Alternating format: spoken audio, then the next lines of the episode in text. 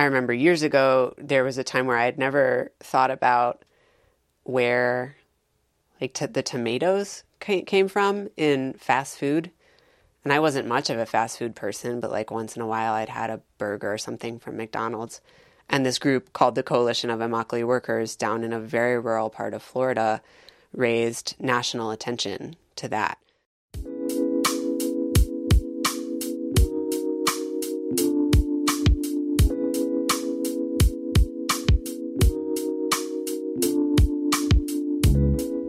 Hi, I'm Puck Lo, a filmmaker, researcher, and journalist, and you are listening to The Next World, a podcast about building movements. Once a month on the show, we will explore and celebrate the work of poor people's movements, especially in the US. We want to highlight systemic organizing led by women, LGBT folks, and people of color, pushing forward new models for change. Today on the show, we are excited to feature journalist Lewis Wallace as our guest host. Lewis and I will be interviewing Oscar Otzoy, a farm worker and organizer with the Coalition of Immokalee Workers. Before we get started, I have a quick request. If you like this show, please subscribe. Tell your friends, post about us on social media, and review us on iTunes or wherever you get your podcasts. You can see more about our show at nesri.org, the website of National Economic and Social Rights Initiative, our show sponsoring organization and check out my work at pucklo.com. All right, it's time to introduce our guest host. He's a journalist based in Durham, North Carolina. He writes, produces audio and radio, and does a lot of public speaking about journalism, transgender issues, and anti oppressive approaches to media production. He's writing a book about the history of, quote, objectivity in journalism for University of Chicago Press, and working with a group of journalists and activists from around the country to build a network of movement journalists who are committed to anti racism and social justice. Right now, he's fundraising for a new podcast that he will host called The View from Somewhere, a podcast about journalism with a purpose. Lewis Wallace, thank you for joining us. Thanks, Puck. Hi. Lewis, your upcoming book and podcast tackles the subject of objectivity in journalism. Partly, this comes from when American public media's marketplace fired you for basically having an opinion. Can you lay out for listeners the framework of this debate within the field of journalism and why this affects non journalists? Sure. So I think most non journalists um, know that the news is not produced objectively, that it's not just this sort of neutral process and that it matters a lot who is making the news and who's represented in the news. Um, and of course, there's a lot of distrust between audiences and news outlets. And so, m- my story is that not long after Donald Trump's inauguration in 2017, I had sort of mused on a personal blog of mine on Medium um, that you know maybe it's time to really just let go of this mythology of objectivity and and really focus on what our values are as journalists articulate those clearly be honest about those values um, in order to pursue the a practice of journalism that's more actively um, anti-racist, more actively resisting white supremacy, uh, and and pushing back against some of the lies and falsehoods associated with uh, with white supremacy, with transphobia, um, and of course, lies and falsehoods um, have been a defining sort of part of um, the the Trump administration, and that started really early on. I was working at the time in a national newsroom and writing that blog post proposing that we should stop pretending to be objective and kind of just stand up to this stuff. Um, uh, ultimately got me fired from that newsroom, and and I started to to just sort of pursue this deeper research around the history of objectivity. And uh, the reason that I think it matters um, to non journalists right now is that um, all of us, journalists or not, need news media that uh, tells the truth the best it can about our communities and that represents us and that um, gives us the information that we need, um, not just as they say, to make informed decisions, but also to take action, to collaborate, to build movement, um, to uh, resist. And so, um, in in order to do that, I think we really need to dispose of this um, this falsehood that there's some sort of neutral, objective way to tell a story about a community and really explore the like complexity and difficulty of um, of owning our values as media makers and rebuilding this um, or building for the first time in some cases this this broken trust with audiences who are saying you know we don't see ourselves reflected and uh, so why would we why would we trust you right now? Um, it's a broken relationship and i think honesty about where we're coming from is a way to fix it yeah, I mean, I know for myself, I came into journalism directly from activism, specifically the world of independent media during the anti globalization era back in the early 2000s and through community radio. Um, it definitely seemed like the most natural thing in the world that critical thinking, reflection, investigation, dialogue, what some might call reporting, should be a part of movement building. I'm curious how you got your start in making media or journalism or however it was for you.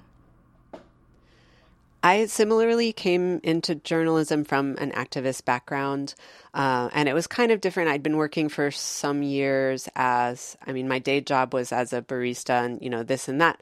Um, but my non day job was as a um, community organizer and activist around um, issues of police violence and uh, anti racism and queer and trans liberation. And um, I was working with an organization called Project NIA in Chicago, that's a prison abolition organization. And part of our work was um, collaboratively producing stories about youth encounters with police told from the youth um, point of view and often um, produced by youth themselves. So we were teaching radio and audio skills. Um, that was the first kind of radio audio project I, I worked on, and I ended up moving um, out of that and into more mainstream radio journalism through a fellowship at WBEZ in Chicago that was intended for community organizers um, and and uh, you know folks in communities in Chicago that were underrepresented. Um, so it was kind of this idea that you know people like me. Um, I'm white and transgender, um, and that you know, as a transgender person, I was representing this kind of underrepresented group coming into public media. I worked in public media for years and um, was during that time always the only trans person in those spaces, and you know, dealt with a lot of kind of tokenism and that that kind of stuff. And I think I, I ultimately um, concluded something that, in a way, I think I knew going in, which was that a sort of um, tokenistic approach to like diversity and representation in media isn't um, isn't enough that the problems are really structural and that you know maybe one person a white trans person like me could sort of get into and access those spaces for a temporary amount of time um, but that the changes that are needed to have a truly representative media are really about um, breaking down the structural barriers to entry for um, so many people of color and trans people. Um, so that's kind of been a shift or something that i'm able to speak about publicly now that i don't work in public media anymore. It's fascinating to me that we don't have much of a power analysis in journalism. One particular struggle with the institution of journalism in the US that I've observed is that larger establishments have all of the resources, like lawyers and money. Critical thinking and analysis is not valued in journalism here in the way that it is even in institutions like academia. And what is valued instead is immediacy, having access and relationships to powerful people and institutions, and having a globally recognizable brand name. All of that just seems to permanently devalue left journalism, which is already defined outside of, quote, objectivity and is usually small, underfunded, and lacks a large readership. How do you think we can turn things around? I mean, first of all, I want to say those are all really, really good points. And I think it speaks to something that I've been kind of torn about for my whole time working in journalism is like it is true in the case of public media that even though it's under resourced in many ways, um, you know, NPR member stations tend to have more resources than uh, than other local community stations to produce news and um, news organizations like NPR or private ones like you know the New York Times or the Washington Post, same. And so there's a reasoning or an argument that says, okay, well, if we need media to change, then what we should be doing is working for change within those organizations. Um, and so that was kind of a, a tactic that I guess I was part of trying for quite some years, right? Pushing from the inside, um, and then now I'm I'm pushing as a freelance journalist and um, somebody who's organizing journalists from the outside. And you know, in some ways, I think I keep coming back to like we need to build our own um, structures and institutions that we control and that aren't owned by corporations and that aren't accountable, as is the case ultimately of NPR, to um, a structure like the U.S. Congress um, that, while it may be democratic, has its own problems with corruption and representation. Um, and so, you know, community based kind of models and community ownership over those models to me feels like kind of the ultimately the only way to go forward. Um, I just I regret the level that I'm aware that um, it is hard to sustain those models, right? and I feel I'm sure that you know this as somebody who's been like figuring out your way through the the you know freelance and contract journalism life. It's just it's tricky not just for the journalists but for the organizations that are really trying to do the right thing and be accountable to communities it's tricky to sustain and there's not an obvious good model for that right now but i still think it's like that's what we ultimately have to do Lewis i know you were recently in palestine. Could you talk a bit about your experience? Sure. So i was with a, a group called eyewitness palestine that organizes interfaith delegations to Palestine generally several times a year and has been doing that for many decades um, with the goal of bringing people from the United States to witness um, the political situation and the human rights injustices um, in Palestine. At this point, the, the tours are focused on the West Bank because it's very hard to get in and out of Gaza. Um, so I was part of this. Uh, tour, just kind of going and listening to mostly environmental justice um, organizations, advocates, as well as individuals who are working on environmental justice and sustainability and permaculture. We visited a lot of farms. We learned about a lot of projects, kind of running the gamut from um, you know projects that are working at a like political activism or policy level to people who are doing their own permaculture practices on farms and trying to um, use sort of immediate uh, legal and other local means to keep those farms from being taken from them by Israeli settlements and, and so on. So um, I learned a lot about Palestine as well as about just kind of how um, colonialism works, um, like on the ground in the moment in practice. Um, and yeah, that that was my experience in Palestine in a nutshell. So there's obviously a million different ways that Palestine is misrepresented in the media that we often see here, but I'm curious what were some of the most glaring things that you found? There's this narrative that's pretty common in the US that Palestine um, and Israel is sort of a conflict and there are two sides and it's too complicated to understand. Um, and there were just many, many things that I had the chance to witness firsthand while I was in Palestine um, that showed me the ways in which uh, it is not complicated. Um, many of the human rights abuses um, by the Israeli government in the West Bank are um, really, really obvious and really daily. And there's, you know, um, thousands of people in a given place who can attest to and talk about these conditions, or or you can just see it for yourself. You know, um, the presence of the uh, illegal West Bank settlements being one of them, the role of the Israeli military and the violence of the Israeli military in the West Bank being another, um, the economic oppression and the ways that people are just sort of living um, in constant repression and fear in Palestine, and then of course the the refugee situation. You know, folks who are third or fourth uh, or for young kids, even fifth generation living in refugee camps, um, uh, waiting for the right to return, which has never been on the table or considered in a in a um, negotiation with uh, the Israeli side. And so all of that, you know, is not actually that complicated. And I think that this idea in the U.S. that it's too complicated to even sort of get into is one of the things that that keeps many people here uh, sort of wrapped up in this um, mythology and, and, inability to um, take action vis-a-vis the United States' role in funding Israel.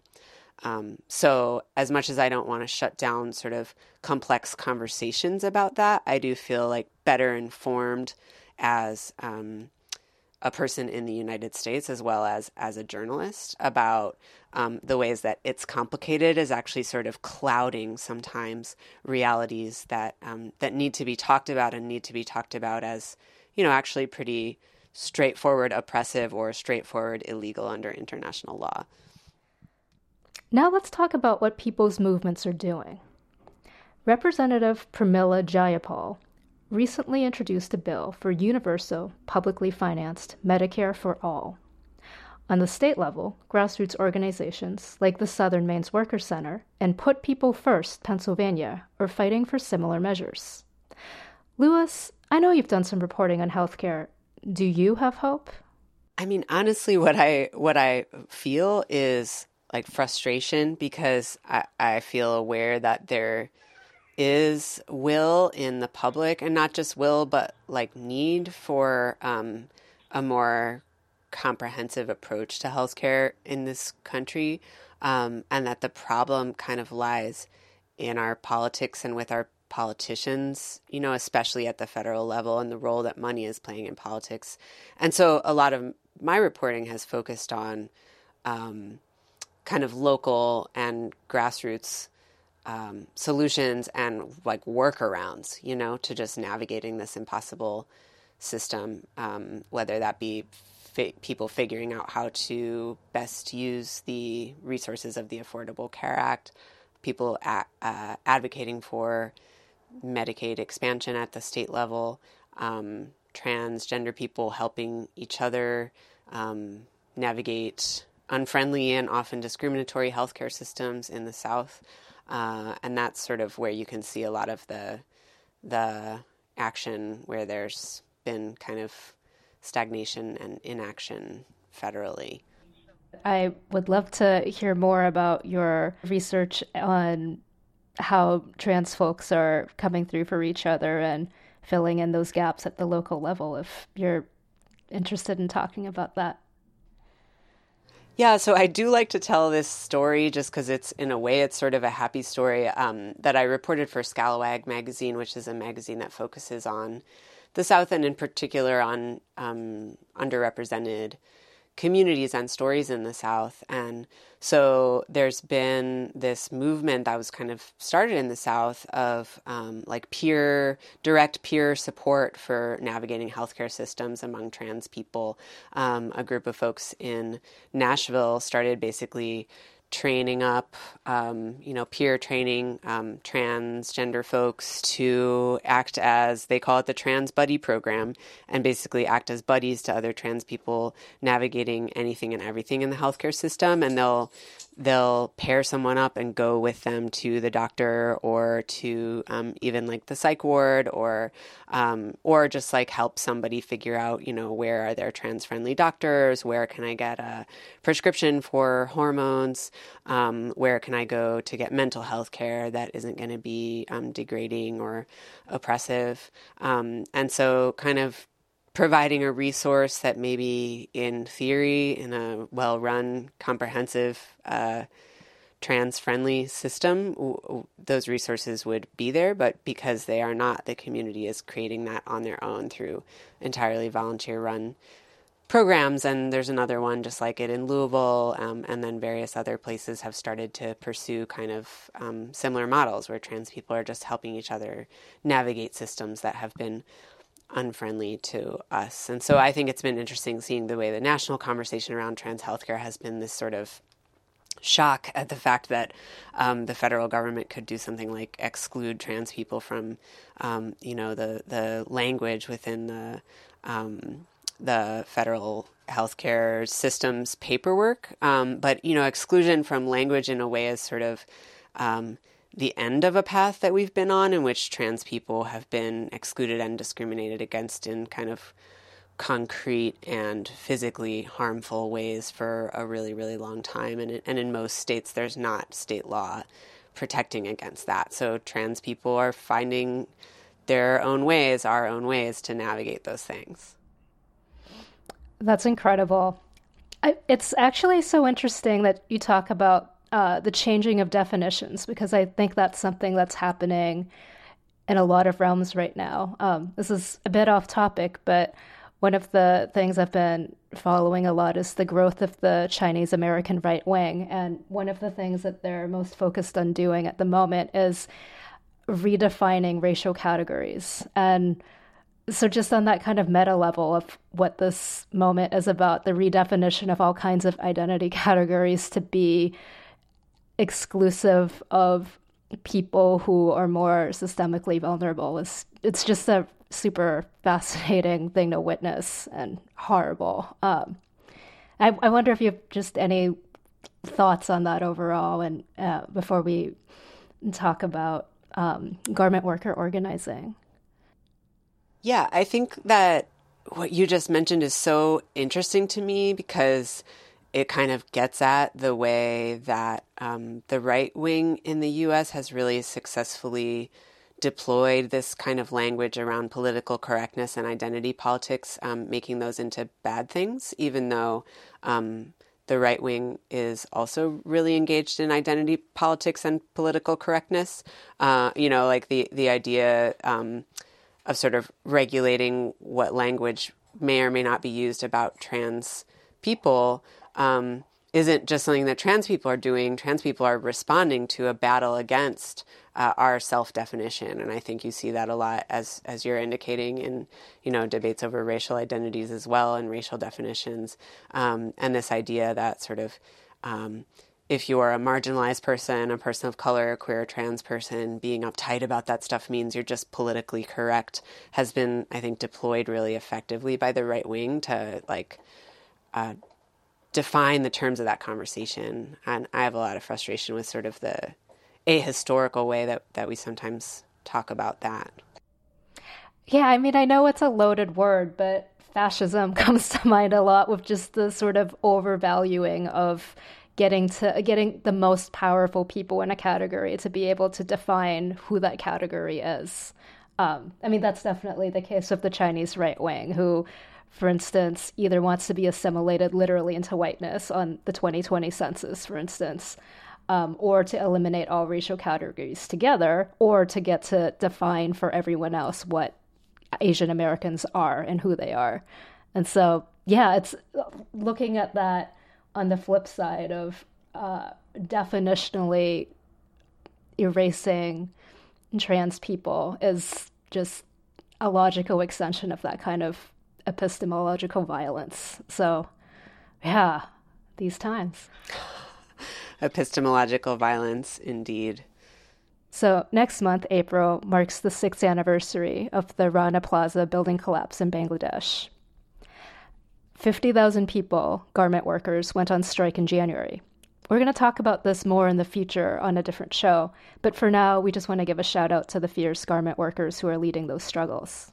I mean, it's kind of a, amazing, isn't it, at this point that some of these forms of labor remain invisible, especially with the extent to which uh, immigration and immigrants and undocumented immigrants in the U.S. have been sort of at the at the um, top of the discussion a lot, and yet it feels like it continues to be true that um, folks have to have to mobilize and come together and, and do things like this giant strike in Bangladesh in order to draw attention, um, draw the attention of people on kind of the consumer side of all of this who are maybe just you know shopping at H and M or the McDonald's or whatever it is, unaware of the labor that goes into all of that. And I know, like I on a day to day basis, I'm you know participating in that and um, seeing these sort of mass mobilizations can be a really important reminder I remember years ago, there was a time where I had never thought about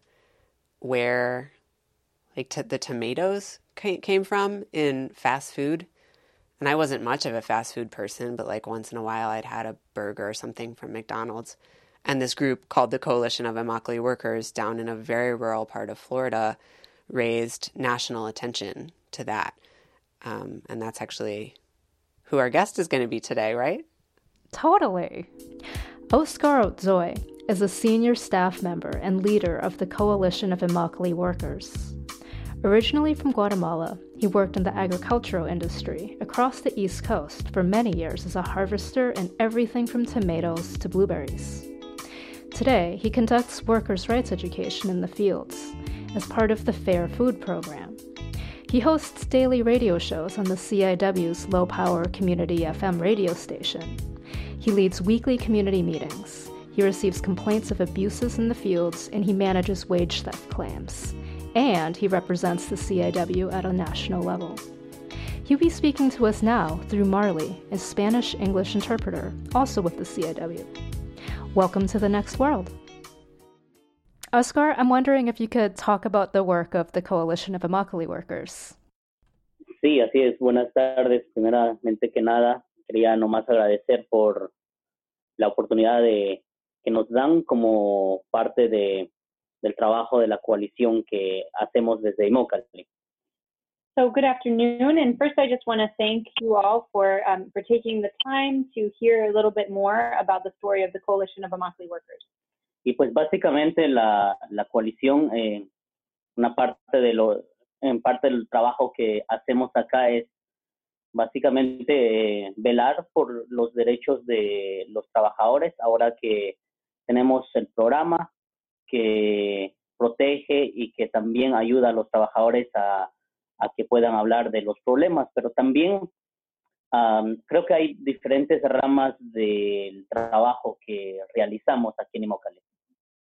So the principal role of the Coalition of Immokalee Workers is to fight for the rights of farm workers. And so today, of course, we have the Fair Food Program, which ensures that workers have a voice in the workplace and the ability to um, to seek redress when they have issues.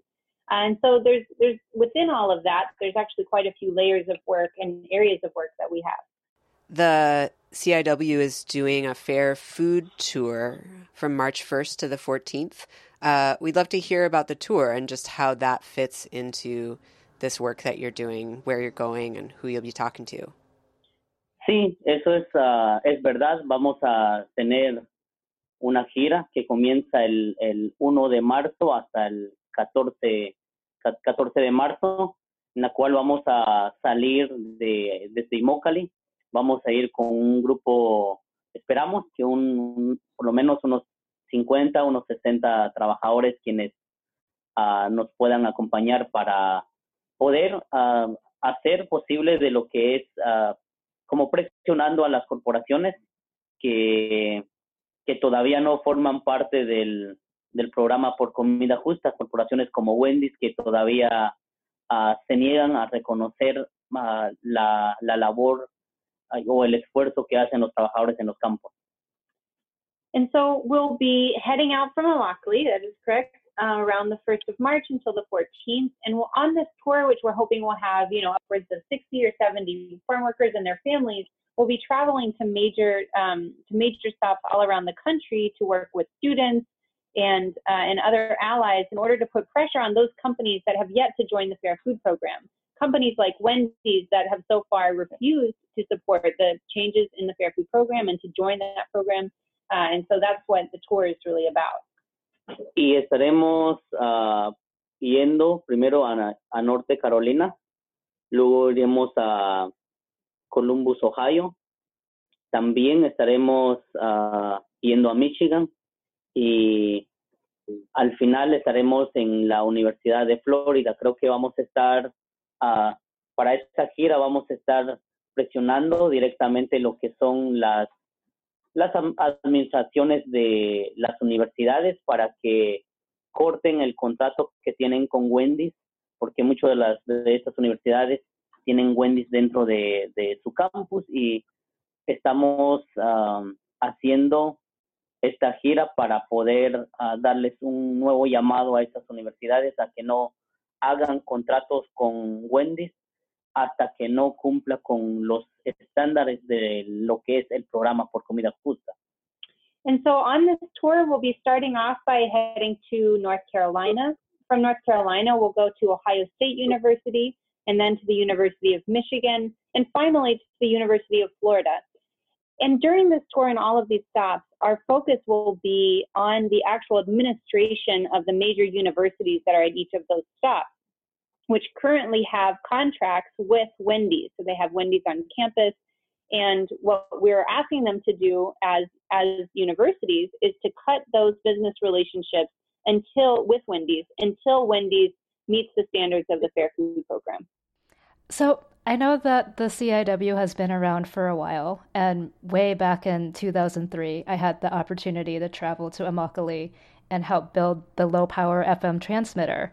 Um, I'm so curious how radio work and your work more generally has changed over the last 15 years. Have, have there been large differences in how you structure campaigns? Bueno, primero que nada quiero darte las gracias así por medio de este, esta oportunidad que tenemos de poder haber hecho este viaje hasta Immokalee. So first, I want to thank you for having come down all the way to Immokalee in order to help us. Ayudar la, a la radio para la creación es, uh, ha sido bastante importante y creo que es un medio en la cual nosotros podemos llegar a, a la comunidad que es nueva en cada temporada aquí en la comunidad y que la radio ha jugado un papel bastante importante para poder decirle a esa gente que a lo mejor no sabe de la coalición, no sabe de tal vez de sus derechos, pero la radio nos ha dado esa oportunidad de poder llegar hasta, hasta los rinconcitos donde la gente tiene la oportunidad de, de saber sobre nosotros. because the that moment of establishing our radio station was a tremendous moment for us and has been incredibly important because in you know each season there's a lot of turnover in our community and new people are always coming around um, in the industry. And so the radio has played an incredibly important role in helping us reach all of those new people to educate them about what the CIW is and what their rights are. And not only to get to the people who are right immediately here um, in town, but to be able to reach truly the, you know, all of the corners of our community uh, through the radio and educate them about who the CIW is.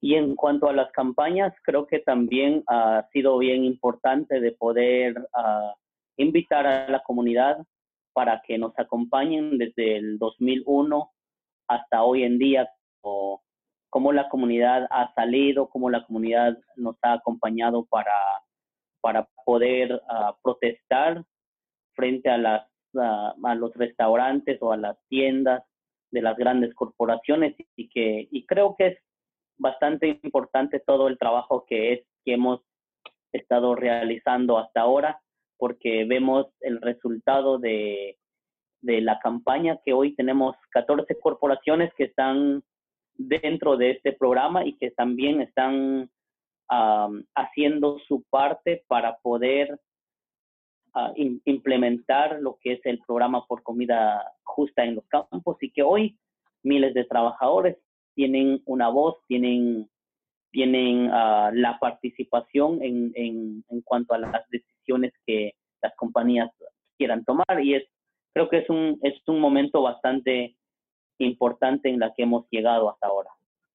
And also since then, we've continued with a broader campaign, you know, first to, to mobilize within our own community, to have community members as well as allies come out to countless actions in the campaign for fair food to put pressure on these large corporations to sign agreements with us. And I think it's exciting to think about, you know, between then and now, uh, we are now really seeing the fruits of that labor and of that uh, and of that campaign because now we have legally binding agreements with 14 major companies and thanks to those agreements we've now been able to actually implement the fair food program. And so under the fair food program tens of thousands of workers now have their rights protected. They have a voice in the workplace. And so it's truly been a, a huge change uh, over the last decade. I'm wondering, Oscar, if you could talk some about the strategy of going after the corporations that are at the top of the supply chain. Creo que uh, es bien importante, sí, reconocer eso, de que la estrategia de la, de la coalición primero fue aquí en la comunidad, organizando lo que es la, la comunidad, pidiendo a la comunidad a que participe en paros laborales, participe en uh, marchas localmente o participara en lo que son huelgas de hambre para poder uh, buscar verdad una solución directamente con los rancheros uh, donde uno normalmente va a trabajar. Yeah, I think that you know, initially when the CIW started, it was it was that first step was organizing within our own community, mobilizing our own community uh, to confront the conditions we were facing and to call for dialogue with the growers who are actually owners of the farms we were working. Pero al ver que uh, la, los rancheros no, no tenían una respuesta positiva. Ellos uh, se negaban a venir solamente a un diálogo, no querían escuchar uh, al trabajador. La misma comunidad analizó sobre el momento en que se encontraban en aquellos años y analizó para poder pensar un poquito más allá de quiénes son los que se benefician, quiénes son los que sacan realmente la ganancia con el sudor del trabajador, con el esfuerzo de los trabajadores y creo que la conclusión fue uh, ver más arriba, ver hacia, hacia las corporaciones que también tienen un papel, tienen un papel bastante importante que realizan para que el trabajador reciba los salarios, viva en las condiciones tan difíciles y que y creo que la, la estrategia de la coalición fue uh, después enfocarse directamente en las corporaciones. But after really uh, coming to realize that the growers themselves were not going to come to the table, the community itself did its own analysis of the industry and of the market and said, well, who really has the power in these circumstances? Who really is benefiting and profiting from the work and the sweat that we are leaving in the fields? And the answer to that was clearly the large buyers at the top of the food chain who have an incredibly important role to play and an influence on not only the wages, but the overall conditions and the pace of work that we as farm workers experience at the bottom of the supply chain. Entonces, al darnos, al darnos cuenta como trabajadores sobre, sobre el poder que tienen las corporaciones en generar la pobreza dentro de comunidades como Imócali. Decidimos, uh, se decidió hacer, crear demandas que son un centavo más por cada libra de tomate, un código de conducta donde hay cero tolerancia a la esclavitud, cero tolerancia al acoso sexual, y la tercera es la voz y la participación de trabajadores en decisiones que corporaciones quieran o cambios que quieran hacer las compañías agrícolas junto con las corporaciones. Entonces, se le dio básicamente, uh, se, se, agregó en eso lo que es uh, la opinión de los trabajadores. And so the CIW and the community decided to launch this broader campaign with particular demands of these large corporations. The first was the, the demand for um, one penny more per pound uh, which would go, which would be paid by the corporations and goes towards wages for workers. It was also the second demand was a zero tolerance for egregious abuses like forced labor and sexual violence, and protections for other human rights abuses. And finally, that farm workers have a voice in the process, that they are always a part of those decisions that are made about the work environment with and what goes into the code um, with regards to the, the farms where they were working and the decisions that growers were making. And so um, those were the three the three principal demands of the of the campaign. Well, thank you so much, Oscar Otzoy, and Marley, for coming on today's show. Thank you. Good luck with everything, and we'll look forward to hearing how it goes. To close out the show, we're playing an introduction to The New Social Contract, a platform of policies to advance comprehensive, transformative, community led solutions to systemic issues. We'll talk more about this project in a future episode of this podcast. Our country is increasingly divided on almost every issue. The one thing almost everyone agrees on is that the system isn't working for anyone. In order to create universal solutions for everyone, you have to design them around people who have been most marginalized. Only by doing that do you actually achieve universal solutions for everyone. The New Social Contract is a project of NESRI that pulls together the boldest and most transformative community driven solutions around the country and puts them together in one framework. We look at solutions in five different categories because we're focusing particularly on economic, racial, and gender justice and the way that they intersect. Right now, public spending and revenue is just really driving more concentrated wealth. But that doesn't have to be the case.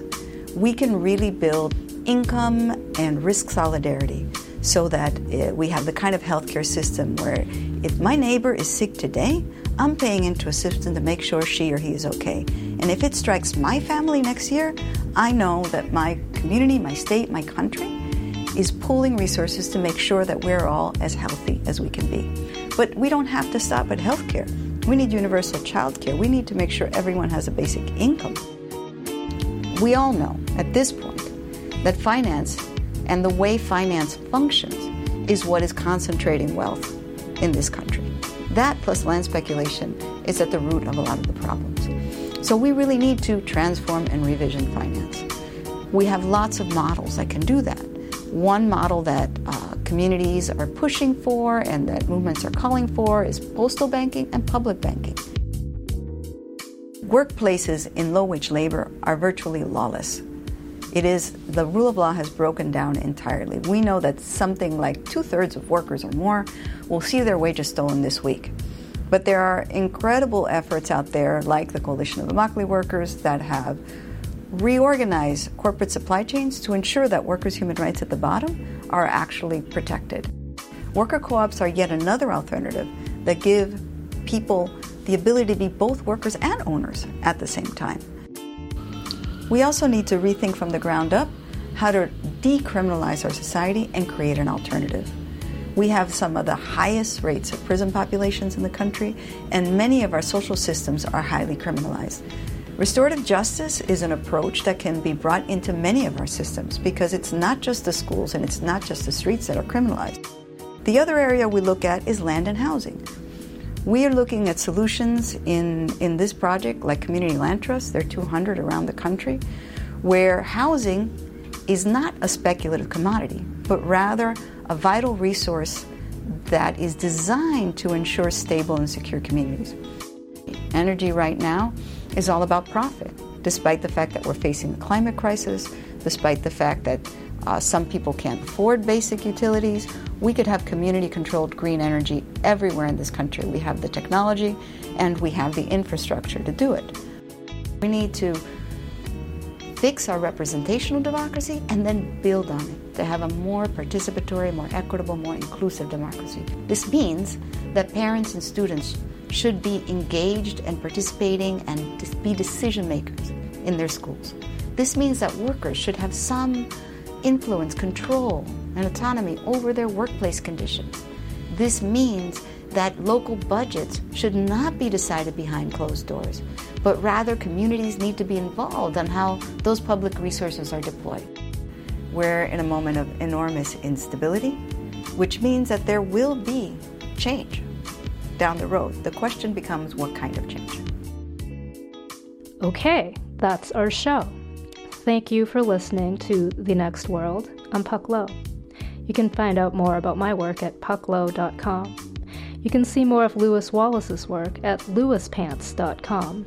Follow him on Twitter at lewispants, and look out for his podcast, The View from Somewhere, a podcast about journalism with a purpose. You can learn more about Oscar Otzoy and the Coalition of Immokalee Workers at ciw-online.org and at CIW on Twitter. Thank you to Kita P for providing the tunes for this episode. You can follow her at Kita P Music on Twitter. You can read more in depth on many of the issues we talked about, like healthcare and workers' rights, on the NESRI website, nesri.org. Thank you again, Lewis. Thank you. It was great to be here.